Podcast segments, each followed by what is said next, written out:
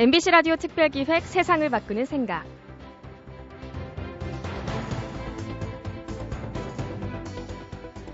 혼자서 일하는 것은 실패한 것이다. 농사를 지으면서 파괴적인 산업 문명을 비판하는 글을 쓰는 미국의 시인 윈델베리의 얘기입니다. 사실 혼자서 세상을 바꿀 수 있는 사람이 과연 있을까요? 아마 없을 겁니다. 의미 있는 변화를 만들기 위해서는 생각이 같은 다른 사람들을 찾아내서 그들과 함께 일하는 방법을 배우고 실천해야겠죠. 사람이 서로 연결돼서 신뢰와 협동을 바탕으로 삼는 조직, 바로 협동조합입니다. 요즘 우리 사회 곳곳에서 협동조합을 조직하는 움직임이 활발한데요. 더 많은 사람들이 더 나은 삶을 누리기 위해서는 경쟁보단 협동이 더 중요하다는 걸 이제 깨닫기 시작한 걸까요? 창사 50주년 특별기획 세상을 바꾸는 생각. 오늘은 서울 은평구에서 산림의료 생활협동조합 개원을 준비 중인 추혜인 가정의학과 전문의를 모셨습니다. 오는 8월에 산림의료 생협이 개원을 하면 초대 원장이자 주치의로 활동하게 될 텐데요. 추혜인 원장은 왜 마을 주민들과 함께 의료 생협을 만드는 걸까요? 그 이유 지금부터 함께 들어보시죠. 네, 안녕하세요. 저는 산림의료생활협동조합의 주치의자 가정의학과 전문의인 추혜인이라고 합니다. 제가 산림의료생활협동조합에서 일하고 있다 이렇게 말씀드리면 많은 분들이 물어보세요. 의료생활협동조합이 뭐죠? 의료생협이 뭐죠? 그게 일반 병원이랑 어떻게 다른 건가요? 네, 의료생활협동조합, 줄여서 의료생협이라고 하는데요. 의료생협은 말 그대로 의료와 건강과 관련된 생활의 문제, 여러 가지 문제들을 여러 사람들이 힘을 모아서 협동해서 그렇게 해결해 나가는 단체가 바로 의료생협입니다. 이렇게 제가 말씀드려도 이게 뭐지? 잘 모르겠는데 그렇게 생각 드시죠? 아, 우리나라에서는 의사만 이제 개인 의원을 개원할 수가 있잖아요. 의료생협은 쉽게 말하자면 마을 주민들이 함께 힘도 모으고 돈도 모으고 그렇게 해서 만들어가는 병원입니다. 이렇게 주민들과 의료인들이 힘을 합치면 참 할 수 있는 일들이 많아지는 것 같아요. 보통 병원은 아파야지 치료받으러 가는 병원이지 않습니까? 아프기 전에 병원에 가서 건강할 때부터 건강을 지키고 싶어요. 이렇게 말씀을 드리면 참 난감하죠. 병원도 환자도 난감합니다. 그런데 의료생협의 의료는 이렇게 진료실에 매여 있지 않아요. 지역사회에서 주민들이 함께 만들어가는 여러 가지 건강 소모임에서도 또 아프면 찾아가서 믿고 상담할 수 있는 진료실에서도 의료생협의 의료는 이루어지고 있습니다. 그래서 의료생협의 의료는 의사가 만들어가는 의료가 아니라 주민들과 의사가 함께 힘을 합해서 만들어가는 그런 의료예요. 한국 의료 체계에서 환자와 의사가 서로 신뢰하면서 지내기란 좀 쉽지 않은 것 같아요. 왜냐하면 한국에서는 환자가 아프면 아플수록 의사와 병원이 돈을 많이 버는 구조로 되어 있거든요. 환자가 아파서 치료를 받으면 받을수록 환자가 또 불안해서 검사를 받으면 받을수록 의사와 병원이 돈을 많이 벌기 때문에 환자 입장에서는 의사가 이런 검사를 합시다. 저런 치료를 합시다. 이렇게 말씀을 드려도 이게 나한테 진짜 필요해서 하자고 하는 건지 아니면 병원이 돈을 벌기 위해서 하자고 하는 건지 의심을 하게 되기가 쉽습니다. 얼마 전에 후배가 저한테 이렇게 물어보더라고요. 어, 언니는 환자들과 의사들의 이익이 대립되면 환자들 편에 서실 거죠? 이렇게 물어봐서 저는 처음에는 막 웃었고요. 그 다음에는 잠깐 생각을 하게 되더라고요. 곰곰이 생각을 해봤습니다. 사실 저는 의사이고 제가 의사인 만큼 동료 의사들이 얼마나 환자를 아끼고 사랑하는지, 얼마나 환자들이 진심으로 건강해지기를 바라는지 제가 잘 알고 있거든요. 또 실로 대다수의 의사들이 양심적으로 진료를 하고 있다는 사실도 또 잘 알고 있고요. 그러니까 제 입장에서는 환자의 이익이냐, 의사의 이익이냐, 이렇게 물어본다면 저는 둘 다 아니다. 나는 둘 다 아니라고 생각한다. 이렇게 대답할 수밖에 없는 것 같아요. 저는 환자의 행복과 의사의 행복이 대립될 수 있다는 생각 자체에 반대합니다. 환자가 아프면 아플수록 의사가 돈을 많이 버는 게 아니라 환자가 건강하면 건강할수록 의사가 돈을 많이 버는 그런 구조를 우리가 좀 상상해 보면 어떨까요? 환자가 건강하면 건강할수록 의사가 돈을 많이 번다면 누구도 의사에게 돈을 많이 번다. 이렇게 마구 비난하지는 못할 것 같아요. 환자가 건강할수록 의사도 행복하고, 의사가 또 행복해야 환자도 행복할 수 있는 그런 구조. 그런 시스템을 만들면 우리가 지금 불신 관계에서 만나는 것보다 훨씬 더 좋은 관계에서 서로 신뢰하는 관계에서 만날 수 있지 않을까 생각합니다. 그런 관계에서 만나면 의사가 이런 치료를 합시다, 저런 검사를 합시다, 이렇게 말씀드렸을 때 환자들은 이게 돈을 벌려고 하는 게 아니라 나의 건강을 진심으로 걱정해서 나를 위해서 하는 거구나, 이렇게 의심 없이 받아들여 주시고 또 의사들 입장에서도 감기와 같이 항생제를 쓰지 않아도 되는 질환, 가벼운 질환들에서 환자들에게 굳이 많은 약을 써서 치료를 해서 환자를 다른 병원에 뺏기지 않으려고 고민해야 되는 그런 상황이 벌어지지 않을 수 있을 것 같아요. 환자가 건강할수록 의사가 행복하고 의사도 행복해야 환자가 행복할 수 있는 그런 시스템이 현재 한국 의료 체계에서 조금 힘든 거라면 그것을 저는 주민들과 힘을 합해서 잃어보고 싶은 거고요. 제가 개인 의원을 개원해서는 쉽지 않은 시스템이니까 그걸 마을 주민들과 함께 잃어보고 싶은 겁니다. 그래서 저는 일반 병원이 아니라 의료생활협동조합이라는 주민들과 함께 만드는 병원에서 일을 하기로 했고, 제가 지금 산림의료생활협동조합에서 일을 하고 있는 이유입니다. 보통 병원을 만들 때 의사들이 빚을 많이 집니다. 2억에서 5억까지 한 의사가 지는 빚이 다양하고요. 의료 장비들도 리스로 빌리기 때문에 한 달에 갚아야 되는 이자와 원금까지 합하면 상당한 금액이 돼요. 이런 이자와 원금 상환을 앞두고 있으면 의사들은 심리적인 부담감을 상당히 느끼게 되고요. 이게 병원 경영에 있어서도 상당한 압박으로 나타나게 됩니다. 의료생협은 의사가 소신껏 진료할 수 있도록 주민들이 돈을 모아서 병원을 만드는 거예요.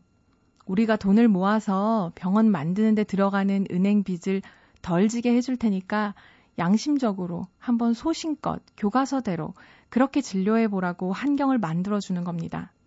그렇게 해서 의사가 자기 병원을 경영하는 압박에서 벗어나게 된다면 훨씬 더 주민들을 위해서 올바른 선택을 내릴 수 있지 않을까 생각이 들어요. MBC 라디오 특별기획 세상을 바꾸는 생각. 오늘은 산림의료 생협을 준비 중인 가정의학과 전문의 추인 원장을 모시고 의료생활 협동조합에 대한 말씀 듣고 있습니다. 네, 그러면 이제부터는 제가 왜 이런 의료생활, 의료생활 협동조합이라는 것에 관심을 갖게 됐는지 좀 말씀을 드릴게요. 저는 원래 의대를 다니지 않았습니다. 공대에서 공학을 전공을 하고 있었고요.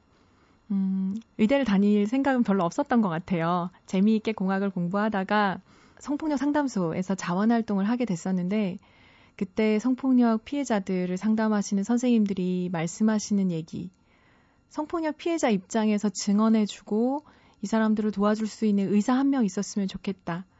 이런 말씀이 마음에 좀 와닿았던 것 같아요. 그래서 그 다음 해에 바로 수능을 다시 쳐서 의대를 들어가게 됐습니다. 의대를 다니면서 정말 이런 약자들을 위한 병원이 있었으면 좋겠다. 어떻게 만들 수 있을까? 이런 고민 굉장히 많이 했어요. 그런데 나는 돈도 없고, 한낱 의대생일 뿐이고, 우리 집도 돈이 없고, 어떻게 이런 병원을 만들지? 많이 고민하던 차에 어떤 선생님이 의료 생협이라는 게 있다. 이렇게 소개를 해주셨어요. 음, 주민들이 함께 돈을 모으고 힘을 모아서 만드는 병원, 의사가 혼자 만드는 병원이 아니라 같이 만들면 만들 수 있지 않을까 이런 생각을 가지고 저는 그때부터 의료 생협이라는 거에 관심을 가지게 됐습니다. 의대 졸업반이 됐을 때 일본 의료 생협으로 연수를 갈 수 있는 기회가 생겼어요. 한국보다 50년 정도 먼저 생긴 일본 의료 생협 한번 가서 배우고 오자. 이렇게 갔는데 저는 거기서 정말 놀라운 걸 봤습니다. 어, 치매 환자분들이 아주 행복하게 살아가시고 있는 모습을 봤어요. 보통 치매에 걸리시면 집에서 돌봐드리다가 결국 안 돼서 안 돼서 요양원으로 요양병원으로 이렇게 가시고 가족들 틈에서 살아가시는 게 아니라 원래 살던 동네를 떠나서 살아가시게 되잖아요. 그렇게 생활을 하시게 되는데 일본 의료생협에 갔더니 치매 환자분들이 가족과 함께 동네에서 행복하게 살아가시고 있었습니다. 동네에서 치매 환자분들을 위한 요양시설을 만들었어요. 그 요양시설은 너무 가정집처럼 생겼고 그 가정집과 같은 곳에서 가족들이 매일 왔다 갔다 하면서 그 치매 환자분들을 같이 돌봐드리고 또 전문적인 요양보호사들이 또 돌봐드리고 있었고요. 그런 시설이 지역에 있다는 거를 지역 사람들이 다 알고 있었고 그 시설 앞에서는 차를 천천히 몰고 있었고 마을 사람들은 치매 환자분들을 동네에서 발견했을 때 안전하게 잘 다시 치매 시설로 돌려보낼 수 있을지를 공부해서 그 공부한 표시로 오렌지 링을 목에 걸고 있었어요. 그래서 누구라도 치매 환자분을 거리에서 발견하면 오렌지 링을 목에 건 사람을 찾아서 그 사람의 도움을 받을 수 있게 그렇게 마을이 바뀌어 가고 있었습니다. 전 그 모습을 보면서 가슴이 찡했는데 사실 제 할머니가 치매시거든요. 알츠하이머 치매를 앓고 계시고 할머니를 보면서 저는 저도 나중에 치매를 앓을 수도 있다 이런 생각이 들고 그런 생각이 들 때마다 내가 치매 환자가 되면 병원에 가서 내가 누군지, 나를 돌봐주는 사람이 누군지도 모르고 나중에 나이가 들어서 죽는 것보다는 내가 원래 살던 동네에서 내가 사랑하는 사람들 틈에서 계속 그렇게 살고 싶다는 생각을 하게 됐어요. 정신과에서 일을 하고 있을 때였습니다. 한 할머니가 치매로 입원을 하셨는데 가족들은 할머니가 너무 갑자기 치매에 걸렸다고 병원에 모시고 왔습니다. 사실 저희가 CT도 찍어보고 여러 가지 검사를 해보니까 할머니는 갑자기 치매에 걸리신 건 아니었어요. 몇 년 전부터 계속 인지 기능이 점차 떨어지고 계셨는데 가족들은 갑자기 발견을 하셨더라고요. 할머니가 사시던 동네가 재개발이 됐습니다. 원래 동네에서 친구들이랑 교회도 가고 장도 보러 다니고 노인대학에도 가고 잘 지내시던 할머니가 갑자기 동네가 재개발되면서 아들 며느리 집으로 옮기시게 됐고, 갑자기 아파트에 들어가니 여기가 어딘지 잘 모르시게 됐고, 아들 며느리가 또 할머니에게 굉장히 효도하시는 분들이라서 할머니 빨래도 안 하고 설거지도 안 하고 청소도 안 하고 이렇게 살고 계시니까 일상적으로 하던 활동들이 중지되어서 인지 기능이 갑자기 떨어지셔서 결국 병원에 입원까지 하시게 됐어요. 저는 이걸 보면서 사람이 건강하게 살기 위해서는 동네가 얼마나 건강해야 되는지 생각을 하게 됐습니다. 그 할머니가 원래 자신이 살던 동네에서 계속 잘 살고 있었더라면 그 할머니는 병원에 입원하시지까지는 않아도 됐을 텐데 이런 생각을 하면서 사람에게 스트레스를 주지 않는 마을, 사람이 자신을 잃지 않으면서 건강하게 살아갈 수 있는 마을, 그런 마을을 의사로서 마을 주민들과 함께 만들어 보고 싶다 이런 생각이 들었어요. 저는 의료생활협동조합에서 일을 하면서 정말 마을 주민들께 많은 것들을 배우고 있습니다. 제가 의사라서 의학 지식이나 이런 것들 많이 가르쳐 드리기도 하지만 또 세상 살아가는 방식, 마을이 돌아가는 방식 이런 것들 너무 많이 배우고 있어요. 가끔 동네 주민들이랑 만나서 술을 마셔요. 의사가 돼가지고 동네 사람들이랑 술 마신다고 저랑 같이 술 마시시는 분들도 의사가 이래도 되겠어? 이렇게 말씀하시지만 저는 같이 술 마시고 떠들고 얘기하는 그 시간이 너무 좋은 것 같아요. 진료실을 벗어나서 지역에서 사람들을 만나고 그 사람들이랑 등산도 가고 술도 마시고 수다도 떨고 그러니까 이런 재미들을 보고 사는 것 같습니다. 저는 은평구에서 산림의료생활협동조합 일하고 있고요. 산림의료생활협동조합은 올해 8월 20일 날 의원을 개원할 예정입니다. 작은 가정의학과 의원이에요. 하지만 주민들의 힘과 땀이 모여서 만들어지는 의원이라서 아마 들어오시는 모든 분들, 어, 이 공간에 들어오니까 좀 숨 쉴 것 같은데, 이 공간에 들어오니까 바로 조금씩 건강해지는 것 같은데 그런 느낌들 받으실 수 있을 거예요. 의료생활 협동조합에 대해서 오늘 말씀드렸는데 앞으로 의료생활 협동조합이 점점 많이 생길 것 같아요.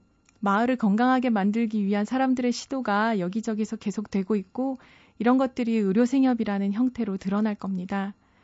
여러분들의 마을에서 생기는 의료생협에도 많이 관심 가져주시고요. 제가 일하는 은평구의 산림의료생협에도 많이 관심 가져주세요. 감사합니다. 네, 8월에 문을 여는 산림 의료생협 추인 원장의 말씀 어떻게 들으셨어요? 공대를 다니면서 자원봉사 활동을 하다가 의사가 필요하다는 생각으로 의학 공부를 시작했고 그리고 이렇게 지역 주민들과 함께 의료생협을 만들어가고 있는데요. 아프지 않아도 찾아갈 수 있는 병원, 의사와 주민이 서로 신뢰하면서 꾸준히 관계를 맺는 병원. 이런 의료 생협들이 곳곳에 들어선다면 우리 사회, 우리 마을, 또 우리 주민들이 더 건강해질 것 같지 않으세요? MBC 라디오 특별기획 세상을 바꾸는 생각 다음 주에 다시 뵙겠습니다. 여러분 고맙습니다.